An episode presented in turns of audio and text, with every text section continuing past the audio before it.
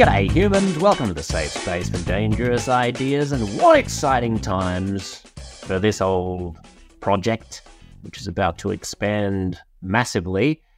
Great news Uncomfortable Conversations will now become my main gig in the new year, meaning that you will get a lot more episodes. You will get them in video form instead of just audio. Uh, and uh, we'll be branching out and providing you with a lot more content. If you've ever been on the fence about whether or not to become a premium subscriber, I would tactfully suggest that you do so now. It's probably worth getting ahead of whatever it is that we roll out in the new year. There will be benefits to people who got in ahead of the ahead of the game. Uncomfortableconversations.substack.com com. It's very easy. You don't even necessarily need a, a, credit card yet. If you don't want to become a premium subscriber, you can just become part of the community for free just by entering your email address. And then at least you'll be kept up to date with whatever one of the things we're rolling out. Um, if you didn't hear the news in the rest of the press, I'm resigned from my ABC radio show last week. Um, without further ado, I think rather than explaining any ins and outs, it might be easier just to let you hear the way that I announced it to my listeners on the air. It's 20 to 3. Zoe texts in on the text line saying, Hi Josh, happy in your return from holidays. You can hear the chirpier within you. Holidays, as we all know, do help in a good break. Take care and regards. Thank you, Zoe. That's very sweet. What you're hearing in my voice may not only be because of holidays. As we approach the end of the year, there's always some speculation about the lineup of shows and presenters for the next year. And look, it's time for my contract to be renewed for 2024. And I want to tell you why I won't be signing it and will be ending the show this year. I could spin you a lot of PR guff about how I just don't have time in my life for all the other things that I want to do, which is true. And I could talk about how I could make as much money for less work if I was working for myself, which is true and how I want to spend more time with my family. Which is true, especially now that we've got a kitten. We got the kitten. She is adorable. Taco is her name. The kids may have had some role in naming Taco. But those things wouldn't be the whole story. And if you know me, you know that I don't do bullshit. I'm a bit of a straight shooter. The bottom line is, I'm a bit too spicy for this gig, aren't I? I love the ABC. I love my colleagues. I love you, the listener, most of all, Toto. But what I love, really, above all else, is having uncomfortable conversations about the most provocative issues we face. I really believe democracy depends on upsetting the odd apple cart, triggering the odd tripwire, treading on the odd landmine. I kind of see that as my duty, and I think I'm good at it. And so I have to ask where am I able to optimally fulfill that duty? The ABC is the greatest institution in Australian public life. I really believe it's the jewel in this country's crown. I have no beef with the ABC. I have no beef with its management. The acting manager of ABC Sydney, Mark Spurway, is a legend. The ABC Sydney boss, Steve Ahern, is a champion. His new boss, Ben Latimer, is a great guy, whip smart. The new head of content, Chris Oliver Taylor, is, if you're not in the industry, you may not be aware, a legend of Australian broadcasting who actually has the potential to transform the ABC in tremendously positive ways. And the managing director of the whole place, David Anderson, is the most warm, wonderful, passionate, and tireless champion of everything that's good about public broadcasting. But having truly rational, bullshit free conversations about controversial issues is risky these days. The penalties for speaking bluntly, the penalties for trying to coax people out of their thought silos and their echo chambers are very high. And the fact that it's risky only makes it more important to me and the fact that I found a way of doing it independently that's financially viable leads me to the question that I've been mulling over ever since chatter about the 2024 lineup began, which is where am I of most use to the national conversation? I mean, you know me. If you're a regular listener to this show, you know I am the kid who gets invited to Christmas lunch, and when somebody says, whatever you do, don't talk to old Uncle Herbie, he voted for Pauline Hanson, you'll end up in an argument. The first thing I do is head straight for old Uncle Herbie. You know, and as that old codger farts his way through the potato salad, I have an uncomfortable conversation with him about why he thinks migrants are responsible for bushfires and why he thinks Greta Thunberg is a Venezuelan secret agent. Look, maybe all I'll do is make the prim and proper partygoers uncomfortable. That's not my intention.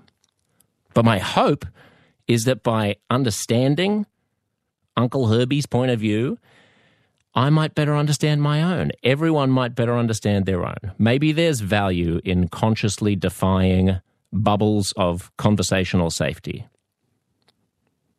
And if the whole thing ends in tears with Uncle Herbie throwing his Christmas pudding in my face, then that, my friend, is what's technically called stretching the Uncle Herbie metaphor. But you get my gist. I don't want to be at a Christmas lunch where everyone talks in ways that are designed to reassure everyone else that they're on the correct side of worthy issues. I'm a misfit. I'm a child of refugees, but I'm a white Australian. I'm a gay guy, but I hate Mardi Gras. I have Holocaust surviving grandparents, but I'm conflicted about Zionism. I'm an ABC presenter, but I don't like kale. I am a riddle wrapped in a bloody enigma, ladies and gents. And if you're not, and not everyone has to be, if you think that being a team player is the highest virtue, good for you. Join a pickleball squad. But don't pretend to be a journalist.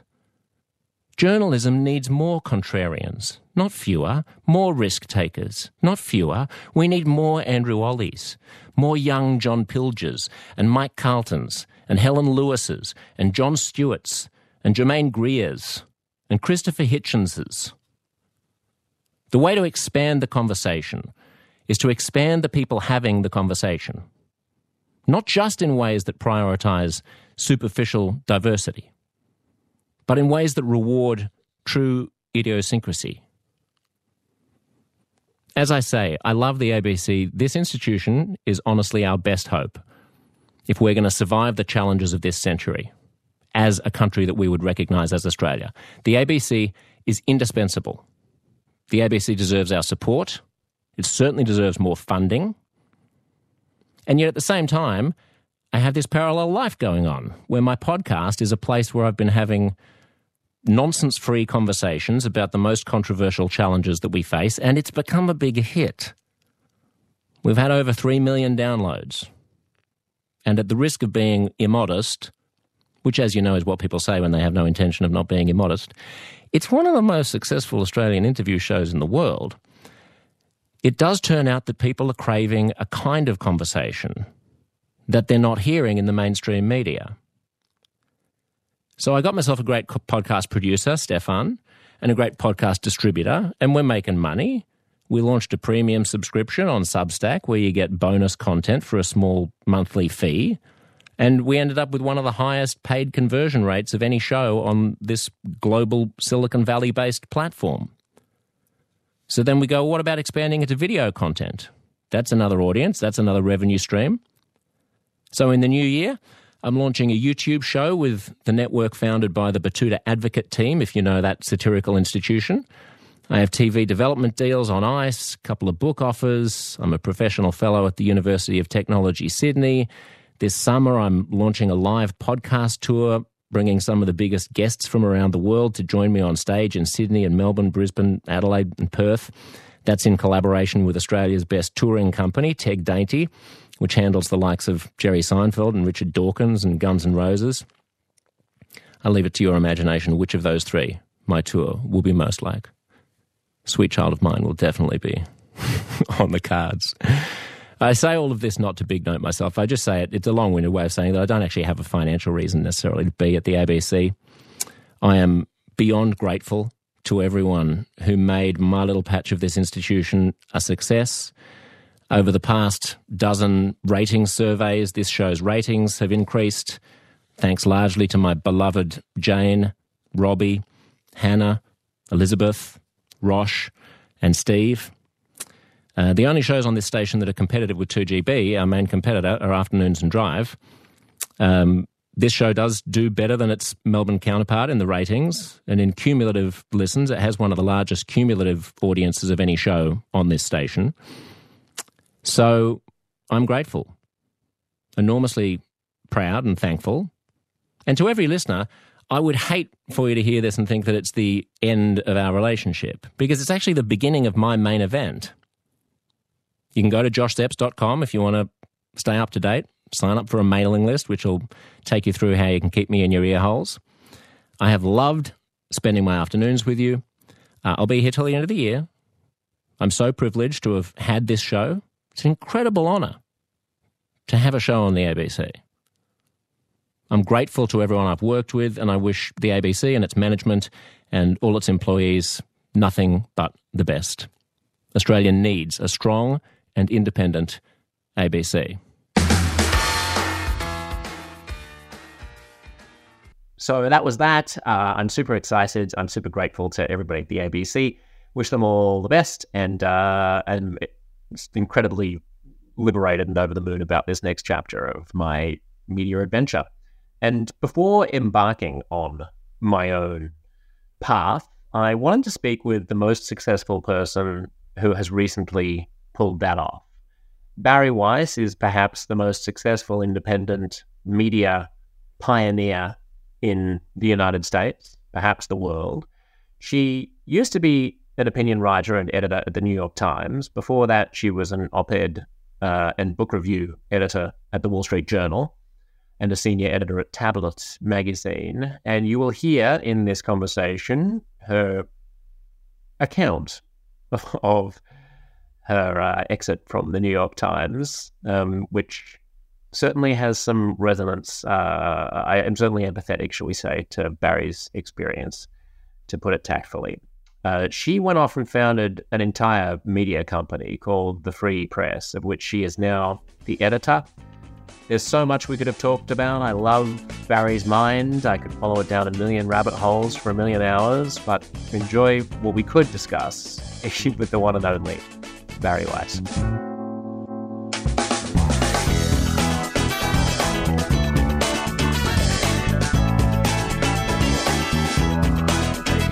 How's my hair? Your hair is always fabulous, baby. Fabulous. It, would, it always look divine. You're so sweet. I really don't. We both know I gained.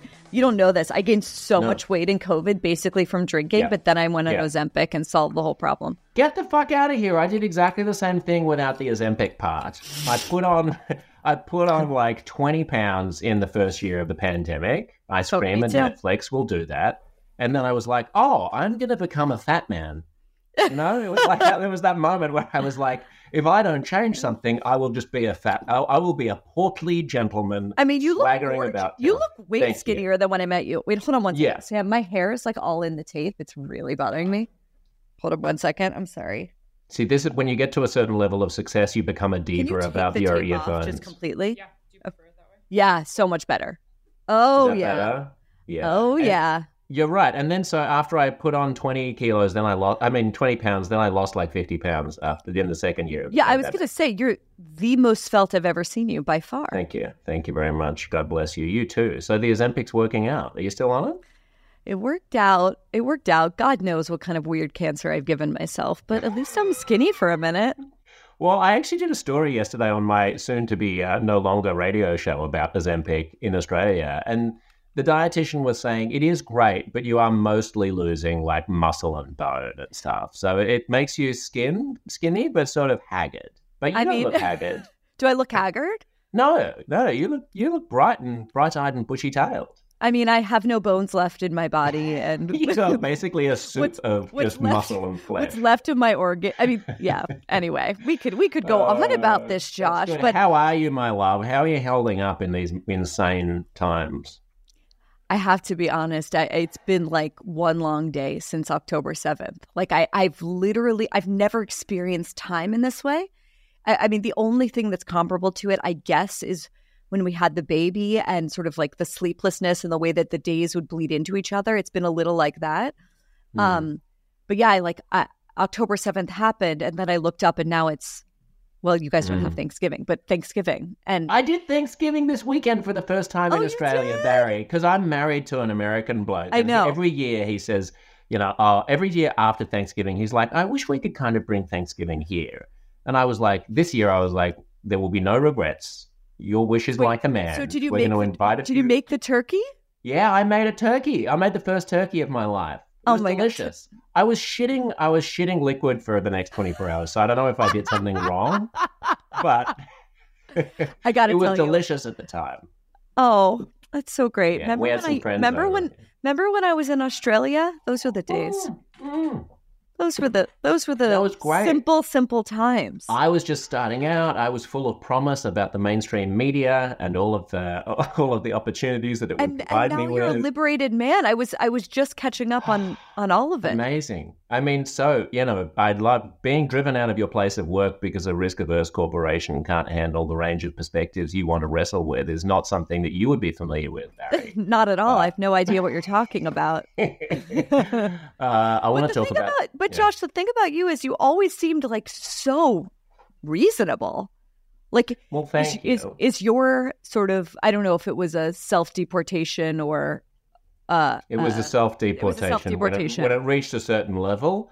yeah. You know what? There's a different. It's hard. I don't know how what it was like. But I, you, I was going to say, yeah, is is sorry. the Australian context even more sort of narrow than the American one? Because you, I- yeah, maybe it's narrower but less uh, hostile. I thought, like l- less partisan and less divided, but maybe because of that, more unaware of its own boundaries. You know, the Yeah. boundary of the tightness of the echo chamber of the thought silo, perhaps.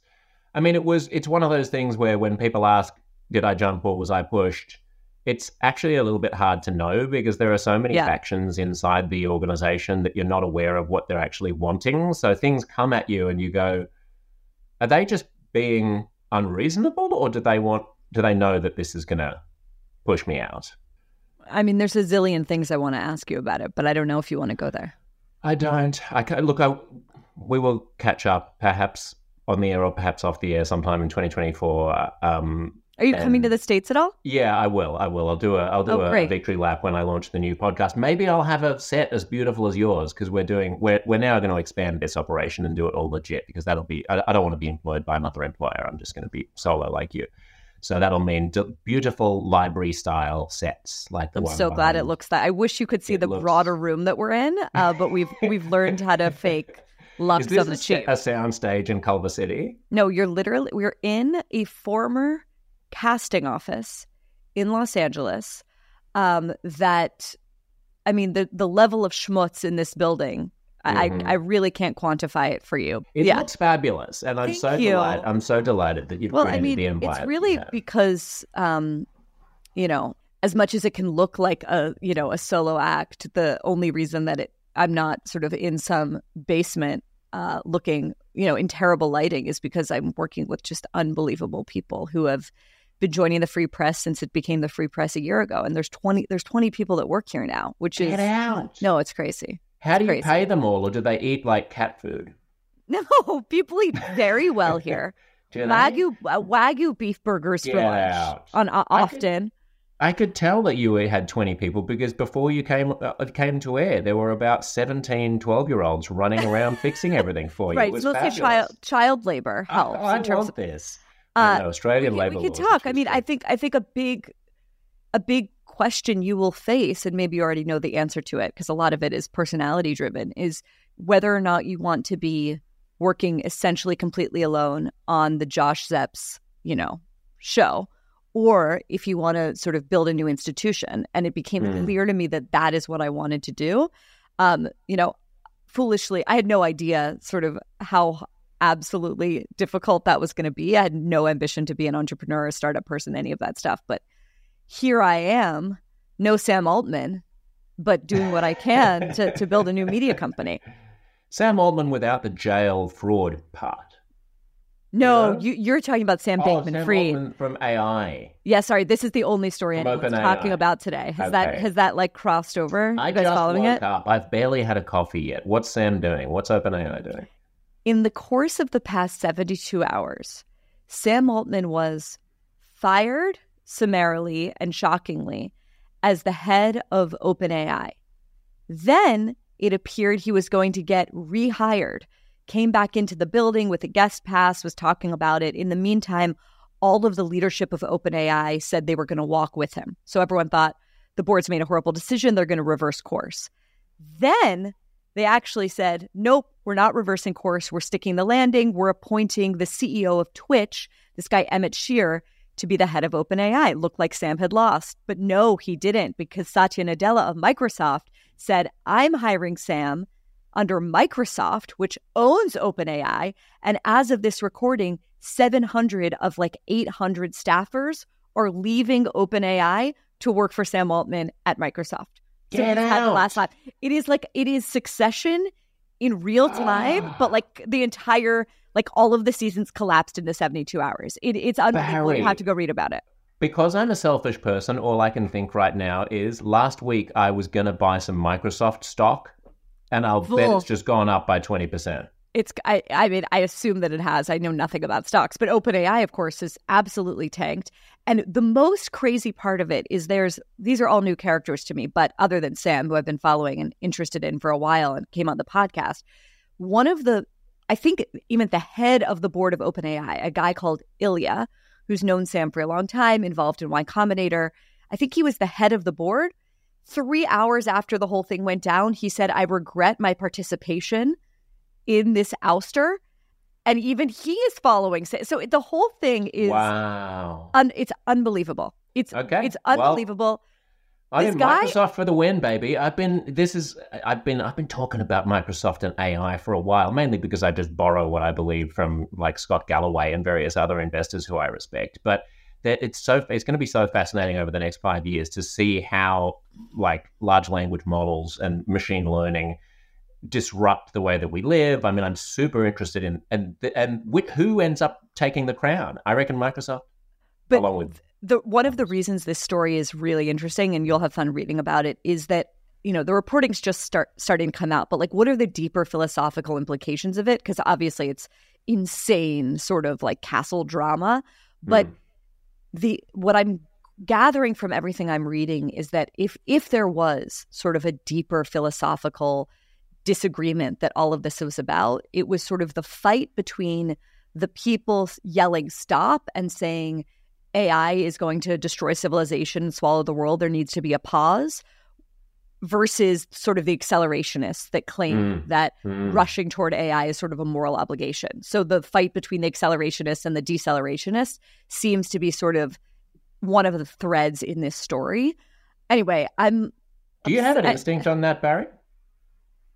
I don't. I mean, in in general, in general, I would say that I'm sort of not with the dystopians. In general, I'm with the people who believe that technology is sort of a neutral force that can be used for good or bad. But in general, trying to stop its progress is not only a fool's errand, but often the people who have done it, when you sort of look back on history, look like you know, ab- like look like fools. There's a really great um, I think it's on Substack, but there's a really great blog that tracks the reaction to like the wheel and the yeah. car and the slide yeah. rule. And everyone at every moment was saying this is going to be the downfall of civilization. And of course, all of those. But wait, things... there may be there, there may be two things that you're conflating there. One is whether or not there's something different about this particular technological revolution and whether it could destroy us all. And the other is whether or not stopping it or pausing it is likely to be useful, right? Or feasible, like whether that's even like, yeah. I, I think you can hold both of those. I mean, I think there is a non zero chance that this could destroy civilization. And I also think there's no point in trying to pause it or because like prevent ha- research into it. Yeah, it's, I mean, but, humans but, are.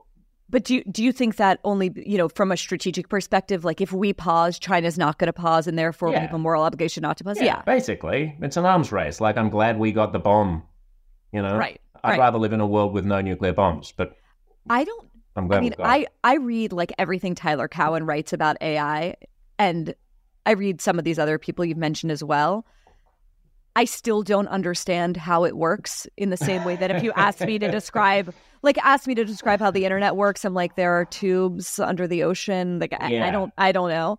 But yeah. I got to be honest, like, uh, pre October 7th, I might have had a more cogent answer to that question. And but nobody and, does know how and, it works. That's what's terrifying about it. The people who are building yeah. it aren't quite sure why it's doing what it's doing. I mean, yeah. I heard someone describe it as being it's like we've designed a portal and there are things coming out of the portal. And even the people who designed the portal aren't quite sure what the things are. I know. what they're going to do, or what their intentions are. But we're like, these portals are amazing. Look at all the shit coming out of them. And, you know, some people are saying, I'd be careful about the I'd be careful about the ghost portal that you're building, uh, and nobody quite knows. Totally. Whereas with the internet, it is like you remember that. You remember the senator who tried to describe the internet as uh, uh, he was like, you know, uh, the internet, the internet is not a truck. You can't just back it up and put all the information out of it. The internet's a series of tubes. and, and Al Franken, when he was senator, he got up and he said, uh, "Well, you're you're you're you are right about one thing. The internet is not a truck. Truck. uh, there are tubes involved. I hear. I guess right what I that. guess what I mean is like my mind was so much more sort of ranging and thinking about these kinds of issues that felt more theoretical.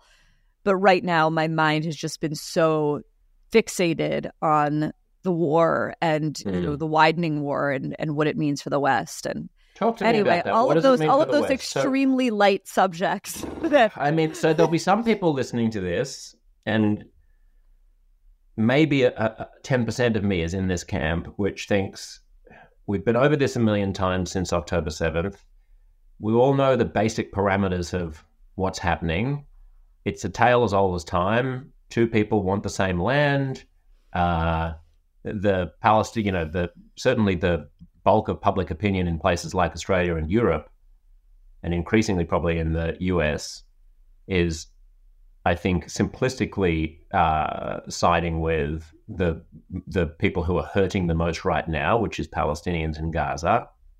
And it's definitely not true in America. Seventy-five no. percent or more of Americans still side with Israel. If you watch TikTok or Twitter, you might have a different perception of that. Right. Yes, that definitely not the case in America. From.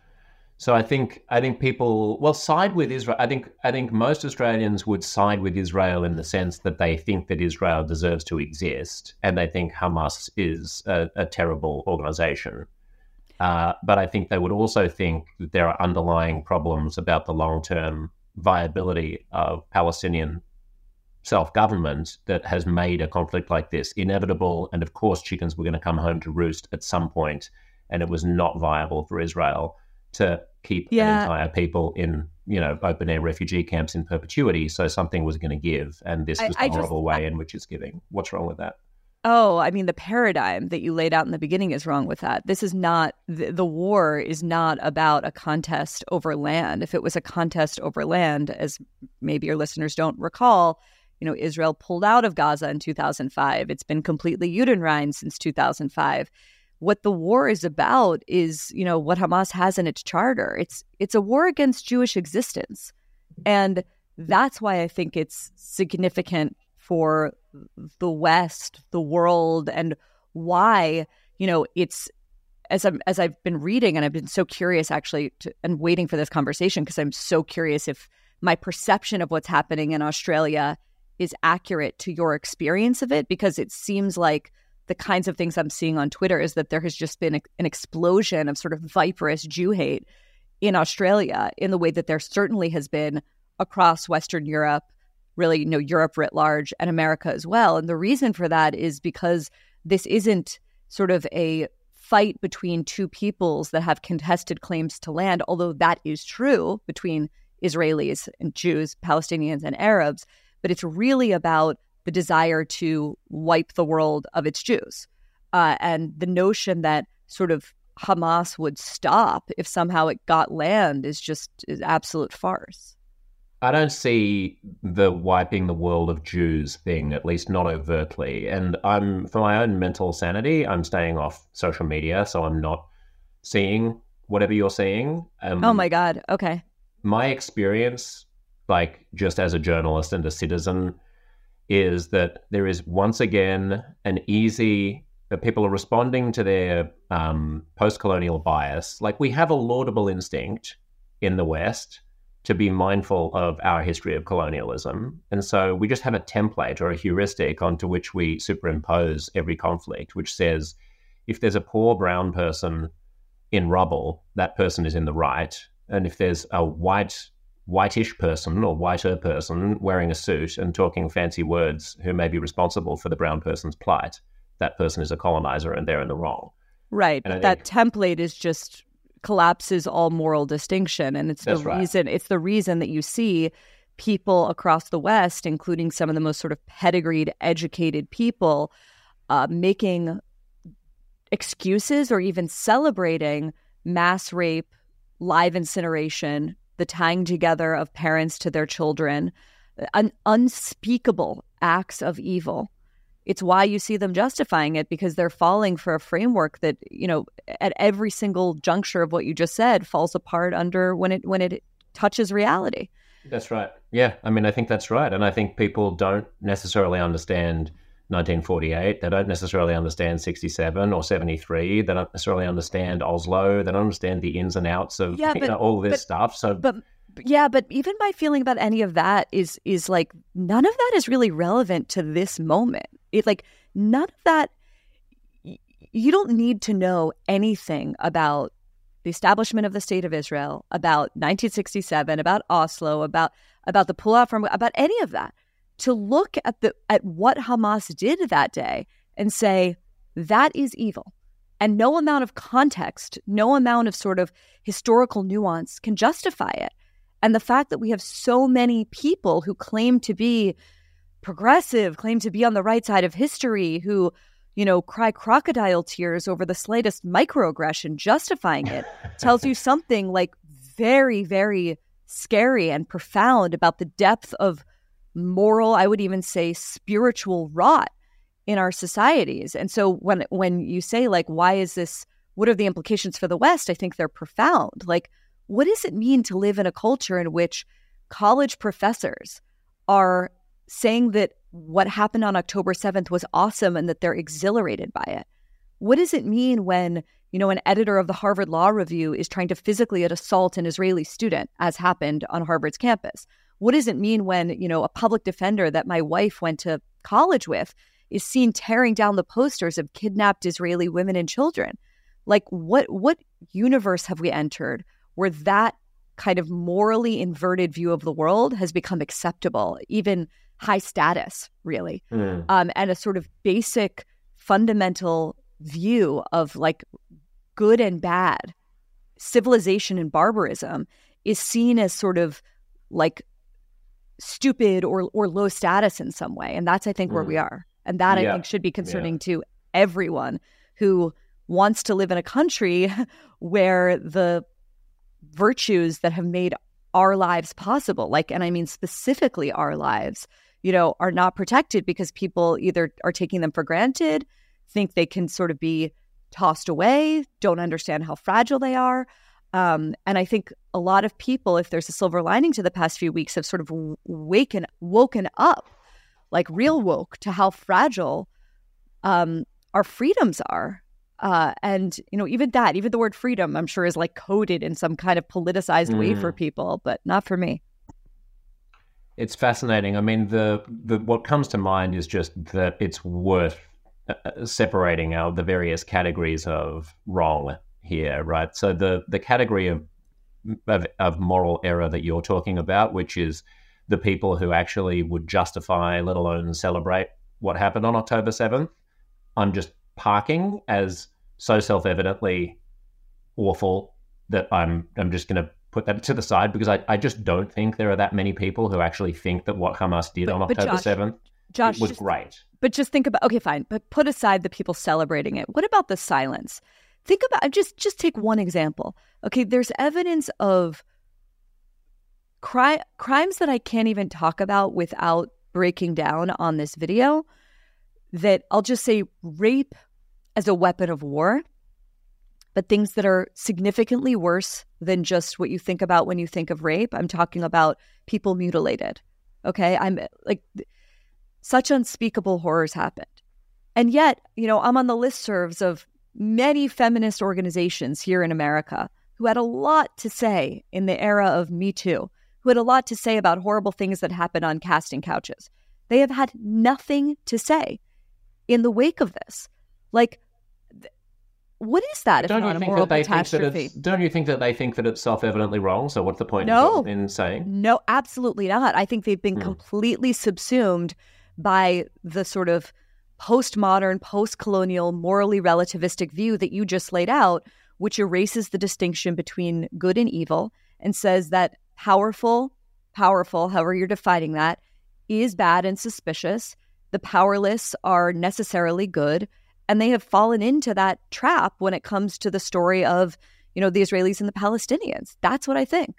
I mean, to me, what's interesting about this particular moment and this this particular cultural rift that's kind of ballooning like a mushroom cloud out of the the the devastation of October seventh is the just to I'm trying to I guess steelman the opposing point, right? So I think most listeners can understand why it's horrible to advocate to, or to celebrate for the rape and dismemberment of innocent civilians on October 7th. What it, where I think people find it confusing and where it's probably useful to try to tease apart what's going on psychologically is the attitude of of course that was horrible and it's horrible for babies to be buried under piles of rubble because uh, you know they're they're living in Gaza, and it's horrible for people to have no aspirations for their future. This is why I go back to like the historical context because the powerlessness and innocentness of the Palestinian people, not as individual human beings, but as a movement for national self determination, actually is relevant in understanding the kind of moral valence here. If since 1948, Israel had relentlessly pursued the subjugation of Palestinians with, and, and if the Arab states had welcomed the Jews with open arms, and the Jews had been persistent aggressors, and the Israelis had never provided a window of opportunity for Palestinian statehood, then I think the moral valence would actually be different because you'd be able to, I mean, so yeah, I mean, in terms of the steel manning option, I think there's a lot of what's going on, which is Hamas is terrible. What they did on October 7th is terrible. Also, Israel does terrible things. Both sides, both sides. But it's so let's you right. know, that that's the thinking I think, which Of I find I harder mean- to object to than I, you I know, think you know.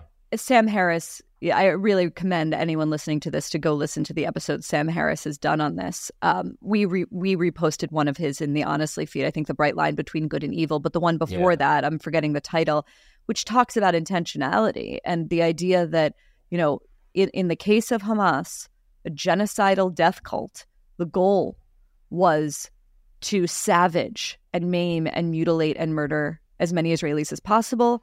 And, you know, again, I guess there are people who might not believe this. In the case of Israel, genociding the Palestinian people is simply not the goal. Wiping out Hamas is the goal. And as Sam has pointed out, if Israel wanted to genocide the Palestinian people, it could do that immediately, right now. And that's simply not the goal. If you look at the population that has swelled in Gaza over, I mean, we could we could like do this whole thing, but I also Yeah, yeah, don't yeah. want to. I don't want to Yeah. uh, hijack the conversation because I know you've done Yeah. one with Eli and other people as well. Yeah, and I, I mean, it's I'm with you. I'm with you. I mean, I'm just uh, my heart is is broken, and I'm incredibly nervous about the fate of not just the region, but all of Western liberalism. Really, uh, you know, when you take what's going on in the Middle East with Russia's invasion of Ukraine, with China's assertiveness, with the stresses that are being put on liberal democracy by forces of the far right and social media algorithms and whatever else. And then you add what I think is stressing us a lot as well, which we don't necessarily always notice, which is uh, climate events where you we're, we're just sort of being drained by the increasing regularity of wildfires and hurricanes and droughts. Uh, it's, It's a a happy challenge. time. It's a happy time. but then I- you know what, Bari? Wait, I I mean, I'm also optimistic. oh, I, I am too. I'm a Jew. Of course, I'm optimistic. I mean, the the I just want to say one thing about Israel, just lest anyone have any confusion about where I sit. You know, I can say everything I just said about Hamas and believe that Bibi Netanyahu is a corrupt, power hungry leader that needs to step aside for the good of Israel. That Jewish settlers in the West Bank that are terrorizing Palestinians right now are terrorists, and there can be such thing as Jewish terrorism. I mean, it's very possible to just hold all of these things in your head at once. That you know that all of the children that are dying in the rubble in Gaza, you know, it, it, it's horrible. It's, it's it's a it's a horrific tragedy. It's horrific, and you know, I, I'm holding it together now. But I mean, there have been so many nights since October 7th where I'm just looking at the news and just weeping. I mean, the fact that there are Israeli parents who have three year olds, 10 month olds, there's a Thailandia, there's a woman from Thailand that gave birth in the tunnels under the Gaza Strip. You know, a father, the father of a little girl called Emily Hand, who was relieved when he thought she was dead, but then found out that she has been held by Hamas for the past 40 days. It's just like, it's just horrific. I mean, the whole mm. situation is just heartbreaking. It really is. Mm. But then we can pivot and talk about World War III and get really upbeat. no, well, I look, I, whenever I get whenever I get down on history, I always remember that my dad was born in a refugee camp during World War II in Switzerland, as his parents, who were Holocaust, you know, survivors, were had been fleeing the Nazis, and you know, it didn't stop my people say like how could you bring a child into this world? You know this troubled world of climate change and chaos. And like i most... don't know things didn't look very good in 1943 for a jew in exactly. occupied france either but they went ahead and i owe my life to that. Yes and it's also i mean it's the most optimistic thing in the world that you can do. Like yeah. you know we have a 14 month old and it's just like i've never I, I just feel like the whole world has opened up for me. I, I, I truly feel like I didn't understand the world before, but also it means that, you know, the way that I consume news and the way that the way that these stories impact you as a parent, I, I don't know how you feel, but I just feel it's really, really different. It's just much mm. more profound. Yeah, especially if it has to do with kids. I just blubber like a baby. I mean, there can be yeah. like an ad for AT and T where they're calling their kid abroad, and I'm like, it's so beautiful, little baby. Uh, yeah. How many kids do you have? Remind me. Yeah, I have twins, two six-year-olds now. Right. Believe it or not, would you believe? So six amazing. Already. So that's but so 14 amazing. months is great. I remember 14 months being a moment where they really stop being an annoying lizard and turn into a human being. You know, it's, it's really it's amazing. It's yeah, amazing. That's great. But Nellie and I, I was sort of always thinking like two kids will be enough, and now I'm like Nellie, as many as you want, we'll do it. Yeah, that's great. Tune in next week for the eight exactly. eight, eight child, Octomom. yeah, all in the family, oh, Weiss yeah, family story. that's right. Um, I want to talk about the mainstream media. It's on my mind. You know, the challenge of having uh, institutions that are able to grapple with the most capacious possible expanse of ideas and that are enthusiastic about triggering tripwires and and running across the whole intellectual terrain instead of um, being risk averse and and capturing themselves into the correct opinions about things is, uh, I think, probably one of the big pressing challenges of the 21st century. And I wonder can you just take us back for people who don't remember the sure your origin story? What was it like? well, born in 1984. Um, the the my parents tell me I was conceived on July 4th, uh, which who knows if that's true.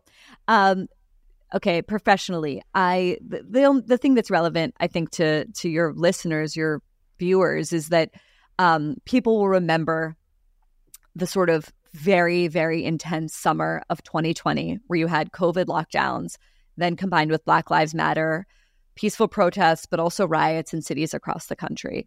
And I had been brought into the New York Times in the wake of Trump's election in a sort of brief window of soul searching that the paper experienced. How was it that the paper that prides itself on speaking to the country, on capturing the mood of the country, on holding up a mirror to the world as, as it actually is, how did they tell us, you know, that Hillary Clinton was going to win with 99% certainty? And yet my mother, for whom for her work she has to sort of drive two hours outside of Pittsburgh, Pennsylvania, and was calling me saying, I've never seen signs like this in my life. Trump's going to win. How did she get it right and the New York Times got it wrong? Well, that was a question they were wondering too. And to put it bluntly, I was brought in along with Bret Stephens from the Wall Street Journal as a kind of intellectual diversity hire. Now, it tells you a lot about the New York Times that, like, a pro choice Jewish gay woman from the Midwest was their intellectual diversity, but there you go. And my job explicitly was to bring in voices that wouldn't otherwise naturally appear in the New York Times, either because other editors wouldn't think to commission them or the writers themselves would think, you know, the New York Times would never accept me. So that meant everyone from people like Ayaan Hirsi Ali to, um, you know, the Iranian dissident Masih Alinejad to underground pastors in China hiding their Christianity um, to first time writers, like you name it. But I think my what I was known for was getting sort of non progressive voices into the paper. So I remember specifically a piece by Thomas Chatterton Williams, the Black intellectual who I'm sure you've had on, or if not, you should, on Ibram Kendi, like things that were just spicy and a little hot to handle.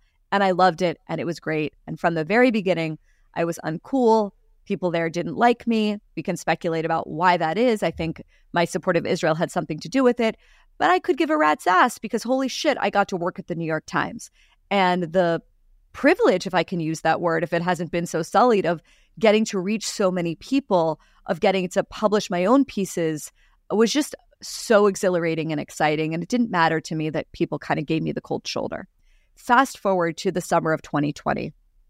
The New York Times ran an op ed by Republican senator from Arkansas named, uh, named Tom Cotton who he is, kind of irrelevant. The the point is is that he published a pretty incendiary op-ed called Send in the Troops, which made the argument that not in the case of peaceful protesters, but in the case of violent rioting, that the National Guard should be brought in to put down the rioting. Now, this was misread, it was misconstrued to say he was talking about peaceful protesters, but in any event, um, it led to an absolute meltdown inside the newspaper. Something like 800 of my colleagues signed a letter. Some say the number was way higher, that this op ed literally put their lives in danger. James Bennet, my boss who had hired me, who had formerly been the Jerusalem bureau chief, had covered the Second Intifada, had done a lot of things to sacrifice, you know, his safety and his time and his, you know, talents to the paper was pushed out after two days. Two other people were reassigned or demoted. And I found myself wondering what the hell I was doing. I had nothing to do with the piece. I didn't commission it. I didn't edit it. I only saw it when it appeared on the website like everybody else. But because I had been known as someone who sort of didn't go along with every aspect of the new orthodoxy, I was seen as suspicious. And what had been a sort of like cold hostility became hot. People in company wide Slack channels were putting axe emojis next to my name were openly asking in all company meetings uh, when I was going to be fired. And, you know, and and I sort of faced a choice, uh, Josh, and maybe it's a choice that you relate to. And and the choice was this, you know, I had seen what they had done to someone who had dedicated their life to the paper and the way that his risk taking, you know, his specific mandate was to bring in other voices that wouldn't normally appear in the New York Times. That was how that was sort of one of the great lessons from Trump at least for a moment, of we're not listening to where to to what half of the country is saying. Let's really listen. And what was his risk taking intellectually rewarded with? Getting pushed out of the newspaper where he had spent his entire career. And I said to myself, like, if this is what they're willing to do to someone who has given so much of their life to the paper, what will they do to me if I have a misstep? And more to the point, like, it was an environment that was so it, where it was already so, so difficult to sort of smuggle through uh, heterodox ideas or controversial ideas or ideas that might rub a colleague the wrong way or might get you accused of, you know, any one of the isms or phobes that you get accused of every day if you trip over those tripwires you mentioned. So, do I stay and sort of cling to the prestige of being able to tell people I work at the New York Times, which at least you know, on the Upper West Side of Manhattan, where I lived at the time, was definitely an asset. Maybe not in Arkansas, but definitely in, in Manhattan. Or do I leave? And do I leave to sort of pursue the curiosity that led me to become a journalist in the first place? And I left, and I left in a sort of very loud uh, way with this open letter uh, to the publisher of the newspaper, A.G. Sulzberger, and thus began a period of intense day drinking, uh, uh, weight gain, and uh, casting about for what I would do next. And well, here I am doing what I decided ultimately to do next. But you know, it's it's a long-winded way of saying like, you know, it was it was like one of the few moments in my life where I sort of stepped back and said, like, what is the purpose of my life? And not to sound like precious about it, but really like what's what's the point of my career? What's what's the point of being a journalist? Is it again so I can brag and put the New York Times next to my name? Or is it because I believe that there is virtue in the work itself, work that is becoming increasingly impossible to do if I want to cling to to the prestige. So mm. what I am of course wondering if this at all resonates with your experience and maybe you're not even free to talk about it yet, which I would totally understand, but you can just yeah, blink, I mean, blink blink 3 times if this resonates with you. That's right. I mean, I'm interested in how much of it how much of that was corporate cautiousness and ass covering and kind of legalistic desire to avoid bad PR and upsetting subscribers and like financial imperatives versus, and I'm wrestling with this myself, versus just an ideological um, blinkeredness, a blindedness, a sense that like we sort of we know what the right answers are here. Why do these troublemaking people like Bari keep coming around and asking complicated questions about issues that are actually quite simple. Like we know what the just, you know, position here is, and so stop screwing around, uh, you know, with your fancy games of free speech and alternative and what about this? Like we we have the answers, so shut up and suck it. Do you have a sense of which? you know what I mean? Like yeah, yeah. I mean, I, I experienced it for the first time around um, the Me Too movement, where you know I'm a lifelong feminist, and yet you know I thought this very notion of believe all women reflexively was like an anti-humanist position, and and and really in a way like just didn't square with reality. Like women can lie just like everybody else, and it doesn't mean that the Me Too movement you know wasn't in many ways virtuous and wasn't in many ways overdue. But I remember writing pieces along around that time. I specifically one called Aziz Ansari is guilty of not being a mind reader that went very viral um, and and sort of for the first time made me think, oh wow, like things that I think are commonsensical in the like in the world and that most people in in the country would sort of nod along with and be like, yeah, isn't that obvious? Like in the framework of the New York Times felt like incredibly radical. Um, and again, it was like, as you're saying, but but the frame was the problem, right? Like if again, there are places that just announce themselves like we are a left wing publication, we are a socialist publication, we are a right wing publication, and okay, so like you know what you're going to get, and they're serving their readers. The conceit of the New York Times, and I think to a large extent this has sort of fallen away, is the idea that it's supposed to be sort of as you the the word you used capacious. It should be sort of trying to um, give voice to as many possible viewpoints inside the sort of 40 yard lines of American political life as possible. And in fact, it was giving you like a tiny sliver. Mm. And now the reason for that, part of it, of course, as you alluded to, is like the the problem of audience capture, which you know any schmo with a podcast experiences and the New York Times experiences. In other words, when the old economic model of having to serve the advertiser was replaced with having to serve your paying customer, everything shifted, right? It used to be that you had to worry about, you know, something that would piss off Johnson and Johnson. Now you know, in the case just not to pick on the times, it's just the it's the model that I know most yeah.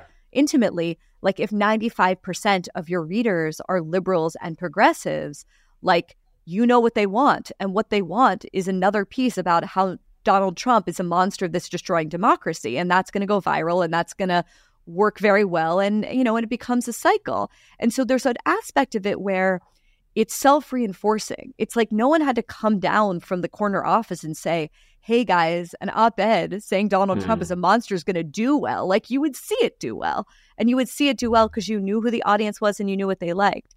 Um, so that's certainly part of it. But but I think actually that is condescending toward the audience because I, I do think that specifically in the case of the Times, people are curious as much as it can annoy people to hear another perspective they want to and you could see this often reflected not to get too tedious in like reader comments um, and and the things that would get upvoted by other readers where they would be like hey yeah like is J.K. Rowling really a monster? It kind of seems like she's saying something that seems somewhat reasonable. Upvote, you know. Mm. So you would see it in that way. But I think the the big sort of headline story with the Times, and and this is the case with like almost every sense making institution in, Ameri- in American life, is the story of how a small ideologically committed, sophisticated, zealous group of people can overtake an institution by using the threat of moral condemnation,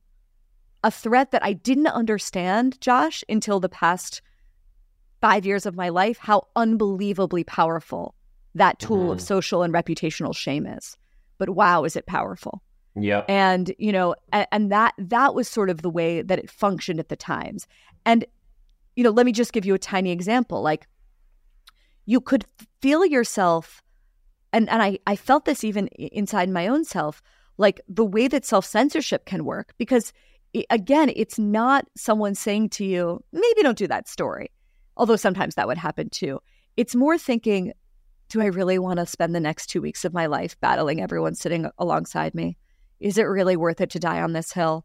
You know, if I know that in the case, and this, there were literally two editorial tracks, progressive uh, op eds would just sail through. And so it was so easy and it would make your life easier to just commission and edit those as opposed to like anything else, like even classically liberal to the right of that would have to go through like four additional layers of editing and everything would need to be contextualized and to be short. And like by the time you were done, you were just like gray.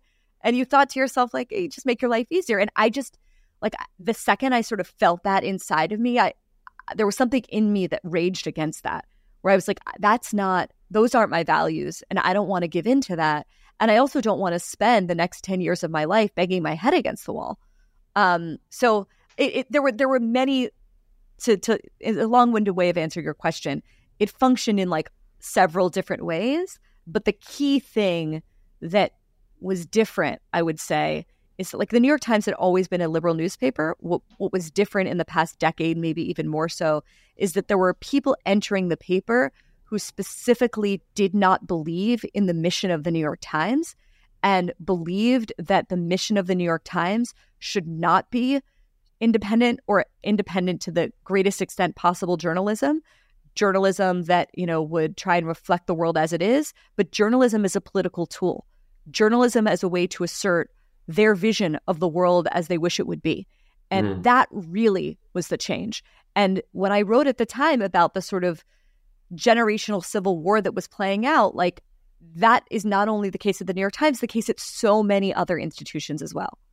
I mean, there's a prior change that's even more insidious that's necessary for that change, which is the change in people's understanding of their own fallibility a change in people's appreciation of their own epistemic limits, a change in people's empathy intellectually for other people's positions. Like, I don't think people are coming into these institutions thinking, I disagree with diversity of opinion and I want to turn this into my own political puppet. I think what they're thinking is, why wouldn't you want this to be a tool for good? Exactly. Why wouldn't you want this to That's be right. a tool for a better That's world? Right. Why would you want to play around with all this stuff that we already know to be wrong? Correct. And to me, the real so the real problem that's causing all of this in in the media is is less an institutional takeover and more why are the why do these people have this worldview that they can be so deranged as to believe that that is justified because they lack the understanding of like a classical liberal tolerance for a range for, for a diversity of views that they disagree with. I mean, That's that for exactly me is right. where all this is coming from. Yeah, they, they don't think that truth is something you get to with you know, slight nudges, slight discoveries, tweaks, you know, like a push and then an, a counter push and the sort of sharpening that comes from disagreement. They think truth is something that is known and that mm. we need to like spread the good word about what it is. Yeah, I, it's obvious. It's obvious. Yeah, it's obvious. I mean, I had I had similar run-ins during Gay Pride where I was trying to take a position. You know, I'm a bit conflicted about Gay Pride, and I think I have some standing as a guy who's married to a guy to ask questions about whether there ever comes a point at which it becomes counterproductive to keep pumping young teenagers full of very cliched images of uh, oiled up uh, white gay males, uh, you know, sitting astride giant inflatable penises driving down uh, Sixth Avenue. Like, is you know, does there come a point at which at which sexual flourishing and emotional well being would be better served by turning down the volume on identity and turning up the volume. Sound, sound like a self hating, sound like self hating internalized homophobia to me, Josh. That's right. So you know, and like that point of view, yeah, inside an institution that is that has been persuaded that the contemporary gay rights movement is on the right side of history, is by definition a retrograde, bigoted, anti-gay, homophobic point of view. So it doesn't need engaging with, and it really shouldn't be aired. Like that to yeah. me is the change. That's bizarre. Uh, bizarre. It, the thing I'm describing as experiencing at the Times is that sort of the norm in Australia? Because I always think of Australia as being like slightly more sane than us, maybe because well, I don't I don't actually know why I think that. That was just my impression when I was when I spent time there. People just seemed like I think we are more, more commonsensical, less extreme. Yeah, I think we're less extreme in, in every way, and that has that's for better and for worse, uh, right? You know, the we wouldn't have elected Donald Trump, but then we wouldn't have elected Barack Obama either. You know, it's America is just a more slightly more crazy place. The dials are turned up to eleven in America, yes. and that that has that has that's one reason why we love it, and one reason why it keeps shooting itself in the foot in various ways. Yeah. Um, but I think there's a coziness in Australia that's not necessarily helpful. There's a there's a um, a sense of of we have a phrase like "she'll be right." She'll be right. What she'll does that right, mean? Mate. I mean, oh, it's going to be fine. It's going to be fine. Don't worry about it. You know, like uh, smooth sailing. Don't ruffle right. feathers. Right. Like the tall poppy syndrome is an that, Australian phrase. That you know, like, fascinated me. Yes, that's yeah. the opposite of it's just so antithetical to I don't know, like that that Quality. that. Well, yeah, but just like how do you create a culture where people want to take risks and pursue excellence? If it's not a culture of exceptionalism, it's, it's not. a culture of egalitarianism, which has right. its own upsides. I think it's a culture of like the fair go and like every the, no one should be able to fall too far, but also nobody should be able to rise too high. Like, so what are you? Be... What, so what are you moving here? I spent most of my professional life in New York City. I mean, I've only been back here for, for six years now. Uh, and um, I think uh, I, be, precisely because of the tenor of the rest of the media in Australia, I think it's ripe for me to go full Bari Weiss. And um, I, I, don't know whether that means actually creating a, a media institution yet. I'll, I'll noodle on that. But I'll certainly spend the next bit of time without bosses and having the conversations that I think Australians are super hungry for. So, oh God! Wow, I'm so excited. I'm we'll so see. excited for you. Thank you, Bari. Thank you and for I, being here. I do. I do have to say, by the way, that um, it did strike me, and partly this is because the the I've been to Australia exactly once, but I claim to know something about it simply from you that can. that time. Can. No, it's that when we boarded the flight, moms of young children boarded first, and there were also bassinets on the planes for babies. And then I don't know, that made such an impression on me just because no, it's pathetic. You don't, I mean, I just, the first time you change a baby's diaper in an airport, in an air, an airplane bathroom, where yes. there's nothing to, you're just like, oh my God, this is the least family friendly situation in the world. Yes.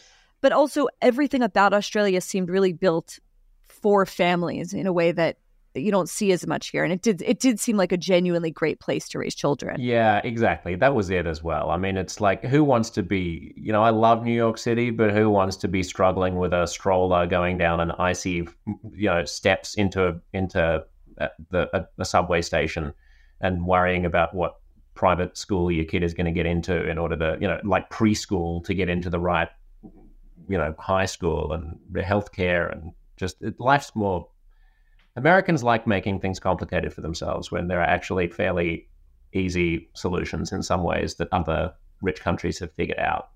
Totally. So what are you thinking? What are you um when you think about going independent? Are there guests and and topics that you sort of cautioned yourself away from that now you're thinking you're going to run headlong toward them? Yeah, yeah. I mean, I don't want to. I don't, I don't. My goal has never been to just upset apple carts for the sake of upsetting apple carts. So I'm not going to run directly towards the electrified fence and you know and self-immolate uh, just for the sake of it. I just want my curiosity to be able to roam where my curiosity wants to roam. I want my inquisitiveness to feel unbounded. I just want to be able to talk in ways that I think people will find sane and refreshing without feeling like we're constrained inside the proper ways of conversing about proper things. There's just so much talking at the moment, and I'm not talking specifically about the the ABC, my employer. I'm talking in general terms about culture and media. There's so much talking in ways that are design that seem designed to prove to the audience that we are on the right side of worthy issues, instead of to actually wrestle with the meat and guts and blood of stuff and get to the bottom of it. So that's all Yeah. I I want to do. I'm not going in with an agenda apart from that. Are you still going to call it uncomfortable conversations? Yeah, I think that'll always be the flagship show. It's but then do we have offshoots and like do we have sub podcasts and things and like I mean I love what you- what you guys did with the J.K. Rowling uh, uh, podcast. You. thought that was fabulous. Thank you. Um, and so you know sub sub projects that either I or other people do within the main project. Does that end up having a different umbrella name? I mean I. I quit less than a week ago, Bari. Give me a I know, break. but what do you? How much planning do you want? I have I have grand ambitions for I mean I just I just think the opportunity is so like here here's the like specific niche that I think is is so powerful if you can hit it and I know you will is that you have the legacy press I don't even call it the mainstream press anymore because I just don't think it's like representative of the mainstream but you have the legacy press that has the prestige and the glossiness and you know all of the old rules when they're followed properly like fact checking like two sources for every single fact in a story that are extremely valuable. And then you have a lot of people sort of like going wild and going ham in like the wild west pod newsletter twitter world. And then you have a sort of great gap between those two things. And the people that can kind of marry the intellectual freedom of the Wild West world without giving in to the conspiratorial rabbit hole tendencies that capture much of that world and can marry that genuine freedom with the responsibilities that come with the best parts of the legacy press. Like, I think that the opportunity for that is just enormous. And that's what Mm. we're really, really trying so hard to do um, here. But I just, I think people are so hungry for that specific thing. And I think that a lot of the people who are willing to take the risk and have the confidence to leave the old world and build that, like those are the people I'm I'm sort of paying the most attention to because it's like they've had the kind of training that you think that you hope will give them the ability to to pull off that sort of high wire act. Mm, it's a good way of putting it. That's the sweet spot. How do you, lastly, how do you avoid audience capture? How do you avoid drifting towards Crazy Town? It's a great question. I, first of all, I think everyone is susceptible to audience capture. There's lots of little tricks you can do. I know Sam Harris never looks at the numbers, and you know I've talked to lots of people who I think are pull it off well. For me, it's been about not making it Bari Weiss Inc. Like it's you know, as I said, there are 20 people that work here, and they're not just like producing this show. There's one producer full time on this show. There are reporters who we want to make into you know superstars. There are you know hosts of other shows that we're developing. The goal is to sort of um, make it the Justice League of people that want to do old school, independent minded, fearless journalism. And for me, that's the trick. Like, if two or three years from now, someone sends someone a link from the free press and my name's not invoked and it has authority on its own, like that's that's really the goal. And for me, like I I have strong opinions about like 10 subjects. There are hundreds of other subjects that I either know nothing about or bore me or I'm just completely out of my depth. And so for me it it like this formulation just just makes a lot of sense and I also think it guards you against audience capture because there are 20 people here with 20 extremely different views about say the war in Ukraine or you know american foreign policy. This is just like a topic we've been talking a lot about. And that back and forth i think keeps you really honest um, because otherwise you're kind of just hearing yourself and then hearing the audience talk back to you. Um, but it's it's also a matter of just like frankly like discipline and a, a real sense of like what your north star is. Because it was super clear to me from the early days of this that like I could probably run a piece about how bad cancel culture is every single day and make a lot of money doing it and like maybe afford a second home for my family. But then I had a again a kind of like moment of confronting myself the way I had at the New York Times and saying like, but wait, like isn't this wouldn't this be replicating exactly the thing that I criticize those people for doing? And like I don't I've seen enough people become caricatures of themselves.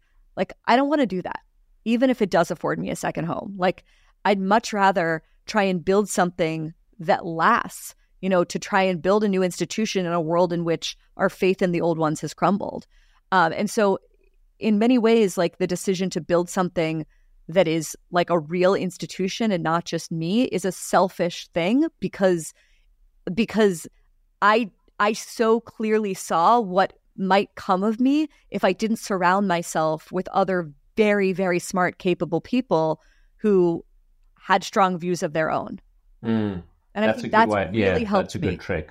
Yeah, I've been having to do it uh, solo in terms of just batting away the people who want to drag you into their alternative echo chamber. You know, the number of requests that I've had from Australia's equivalent of Fox News or, you know, from conservative uh, media outlets saying, oh, come on and talk about. And I'm, I'm like, no, excuse me, I'm not your puppy dog. Don't just think that because I had, you know, some, you know, particular beef about freedom of speech or cancel culture that that means that all of a sudden I'm on your side. Like, stop being such ridiculous team players. Like, can't you just be independent? And so, yes, but I think you're, you're wise to create support structures around yourself that that keep calling keep you out you on bullshit. Yeah, basically.